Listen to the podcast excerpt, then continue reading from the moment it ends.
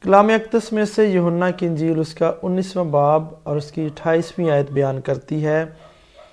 اس کے بعد جب یسو نے جان لیا کہ اب سب باتیں تمام ہوئیں تاکہ نوشتہ پورا ہو، تو کہا کہ میں پیاسا ہوں۔ آمین۔ عزیز بھائی اور بہنوں، یسو مسیح کو پہلی دفعہ جو میں پیش کی گئی وہ یسو نے کیوں نہ پی۔ یسو کو دوسری دفعہ پیش کیا جانے والا سرکہ کون سا تھا اور سپنج اور زوفا کیا ہے؟ یسو نے میں پیاسا ہوں کیوں کہا اور دوسری دفعہ پیش کیا جانے والا سرکہ کیوں پیا؟ آئیے ان باتوں پر غور کرتے ہیں۔ خدا یسو مسیح کو جو پہلی دفعہ میں پیش کی گئی وہ یسو نے کیوں نہ پی؟ یسو مسیح کو دو دفعہ میں پیش کی گئی۔ ایک دفعہ صبح نو بجے سلیپ دینے سے پہلے اور دوسری بار دوپہر تین بجے موت سے بالکل پہلے۔ متی کے جیل ستائیسواں باب تینتیسویں اور چونتیسویں عید بیان کرتی ہے۔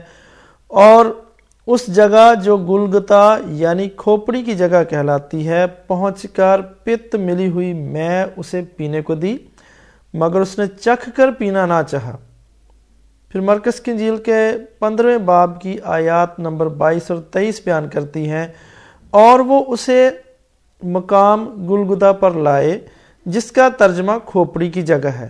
اور مر ملی ہوئی میں اسے دینے لگے، مگر اس نے نہ لی۔ یہ وہ میں ہے جو مقام گلگتا پر پہنچتے ہی یسو کو پیش کی گئی تھی۔ اب یہ پت اور مر ملی میں کیا تھی اور کیوں دی جاتی تھی اس پر دیکھتے ہیں۔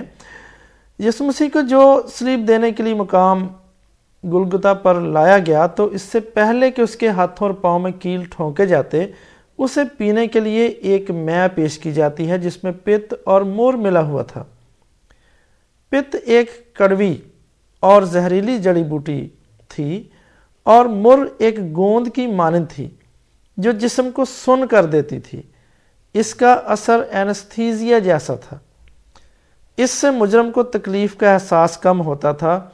اس کا ہوش بھی جاتا رہتا تھا اور رومی فوجیوں کو بھی آسانی ہوتی تھی۔ ہاتھوں اور پاؤں میں کیل ٹھونکتے ہوئے وہ کہتے ہیں، یروشلم میں ایک امیر عورتوں کا گروپ تھا جو امسال کتیسویں باب کی چھٹی آیت کے مطابق، جس میں لکھا ہے، شراب اس کو پلاؤ جو مرنے پر ہے۔ اور میں اس کو جو تلخ جان ہے، اس پر عمل کرتے ہوئے یہ میں وہ عورتیں مہیا کیا کرتی تھیں لیکن اس میں میں صرف مر شامل ہوتی تھی، لیکن یہ متی کی انجیل کے مطابق انہوں نے پت بھی ملا دی جو بہت کڑوی اور زہریلی ہوتی ہے، تاکہ وہ اسے یسو کے لیے اور اذیت ناک بنا سکیں اور اس کا تمسخر اڑا سکیں۔ سو ہم یہ اندازہ لگا سکتے ہیں کہ جو میں خواتین نے بنائی تھی یہ وہ نہیں تھی، بلکہ رومن فوجیوں یا یہودی لیڈروں کی تیار کردہ تھی۔ لیکن یسو مسیح نے جیسے ہی چکھا، اس نے اس پت اور مور ملی میاں کو پینا نہ چاہا، جو جسم کو سن کر دے اور تکلیف کو کم کر دے۔ یسو نے اسے پینا نہ چاہا۔ یسو نہیں چاہتا تھا کہ اس میں کو پینے سے اس کا جسم سن ہو۔ یا اس کو تکلیف کا احساس کم ہو۔ وہ کسی شارٹ کٹ کے چکر میں نہیں تھا۔ وہ سلیب کا دکھ برداشت کرنے کے لیے اس دنیا میں آیا تھا۔ وہ اس تکلیف کو پورے طریقے سے برداشت کرنا چاہتا تھا۔ اگر تکلیف کا کم کرنا ہی مقصد ہوتا تو وہ سلیب پر جاتا ہی کیوں؟ اس نے آسان راستہ اختیار کرنے سے انکار کر دیا۔ وہ نہیں جانتے تھے کہ وہ تو اس سے کہیں زیادہ کڑوا پیالہ پینے کو تھا۔ جو میرے اور آپ کے گناہوں کی سزا کا پیالہ ہے۔ خدا یسو کو دوسری دفعہ پیش کیا جانے والا سرکہ کون سا تھا اور سپنج اور زوفا کیا ہے؟ تو پہلی میں سلیب پر چڑھائے جانے سے پہلے پیش کی گئی یعنی صبح نو بجے کے قریب، اب چھ گھنٹے گزر چکے ہیں۔ لوکا کنجیل تیسواں باب اور چھتیسویں آیت بیان کرتی ہے، ان چھ گھنٹوں کے دوران بھی سپاہی اسے سرکہ پیش کرتے تھے اور کہتے تھے، اگر تو یہودیوں کا بادشاہ ہے تو اپنے آپ کو بچا۔ یہ وہ طنز کے طور پر کہتے تھے، کیونکہ یسو نے ابھی پانی نہیں مانگا تھا۔ اب تین بجے کے قریب یسو نے کہا، میں پیاسا ہوں۔ فوراً ان میں سے ایک شخص دوڑا اور سپنج لے کر سرکے میں ڈبویا اور سرکنڈے پر رکھ کر اسے چسایا۔ یہ سرکہ جو اب کی بار پیش کیا گیا، یہ رومی فوجیوں کے عام طور پر پینے کے لیے ہوتا تھا۔ یہ سرکہ جڑی بوٹیوں اور پانی کے ملاپ سے بنتا تھا۔ اس کو پوسکا بولتے تھے۔ یہ ایک ہلکی کوالٹی کی میں جیسا تھا، جو عام طور پر غریب ہی استعمال کرتے تھے۔ ہر فوجی کے ساتھ پاس اپنا ایک تھیلا یا برتن تھا، جس میں وہ اس سرکے کو رکھتا تھا تاکہ سارا دن اپنی پیاس بجھا سکے۔ اور وقتی طور پر طاقت حاصل کر سکے اور اس میں نمکیات کی موجودگی جسم کو پانی کی کمی نہیں ہونے دیتی تھی۔ یہ محلول جراثیم کش بھی تھا اور اگر پانی میں بدبو ہو تو وہ بھی اس سے محسوس نہیں ہوتی تھی۔ یسو کو یہ سرکہ کسی فوجی نے اپنے حصے میں سے دیا تھا۔ سلیپ پر لٹکا ہوا آدمی کپ سے یا برتن سے پانی نہیں پی سکتا تھا۔ سو انہوں نے ایک سپنج کو استعمال کیا۔ اب سپنج رومی فوج کی کٹ کا ایک حصہ ہوتا تھا۔ زوفا ایک درخت کی شاخ تھی۔ جب بنی اسرائیل نے پہلی فسا پر خون اپنے دروازوں پر لگایا تھا، تب انہوں نے زوفے کا استعمال کیا تھا۔ اور یہاں وہ برہ تھا جو کامل تھا۔ اور گناہوں کی مکمل قربانی گزرانی جا رہی تھی۔ سو یہودیوں کے لیے اس کا ایک اہم کنیکشن تھا۔ زوفے کے لفظ کا خاص استعمال۔ ایمان لانے والے یہودیوں کو یہ بات بھی یاد دلاتا ہے کہ کیسے مصر میں برے کے لہو سے ان کی وقتی خلاصی ہوئی تھی اور اب کیسے اس برے کے لہو سے ان کی ہمیشہ کے لیے خلاصی ہوگی۔ یسو نے میں پیاسا ہوں، کیوں کہا؟ اور دوسری دفعہ پیش کیا جانے والا سرکہ کیوں پیا؟ تو عزیز بھائی اور بہنوں، اب کی بار یسو نے سرکے کو چکھا۔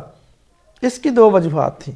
پہلی وجہ اٹھائیسویں آیت میں ہے، جہاں لکھا ہے، تاکہ نوشتہ پورا ہو، کہا، میں پیاسا ہوں۔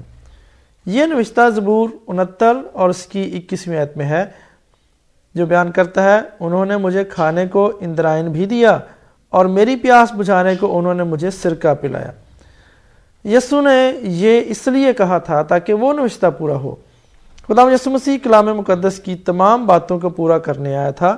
کلام مقدس کا ایک نقطہ یا شوشہ بھی پورا ہوئے بغیر نہیں رہ سکتا۔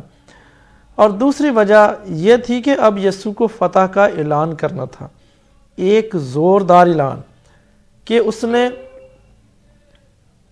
تمام کام پورا کر لیا اور اب تمام ہوا۔ اور اس کے لیے اسے طاقت چاہیے تھی۔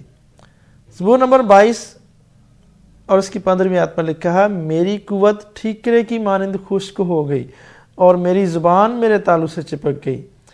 چھ گھنٹے مسلسل سلیب پر رہنے کے بعد اور جسمانی طاقت پر اذیت برداشت کرنے کے بعد اس کے جسم میں پانی کی شدید کمی تھی۔ اس کا گلا خشک اور زبان گویا تالو سے چپکی تھی۔ اور اس کو زور سے بولنے کے لیے تر گلا چاہیے تھا۔ سو اس نے وہ سرکہ چکھا تاکہ فتح مندی کا زوردار اعلان کر سکے جو وہاں پہاڑ پر موجود تمام لوگ سن سکے۔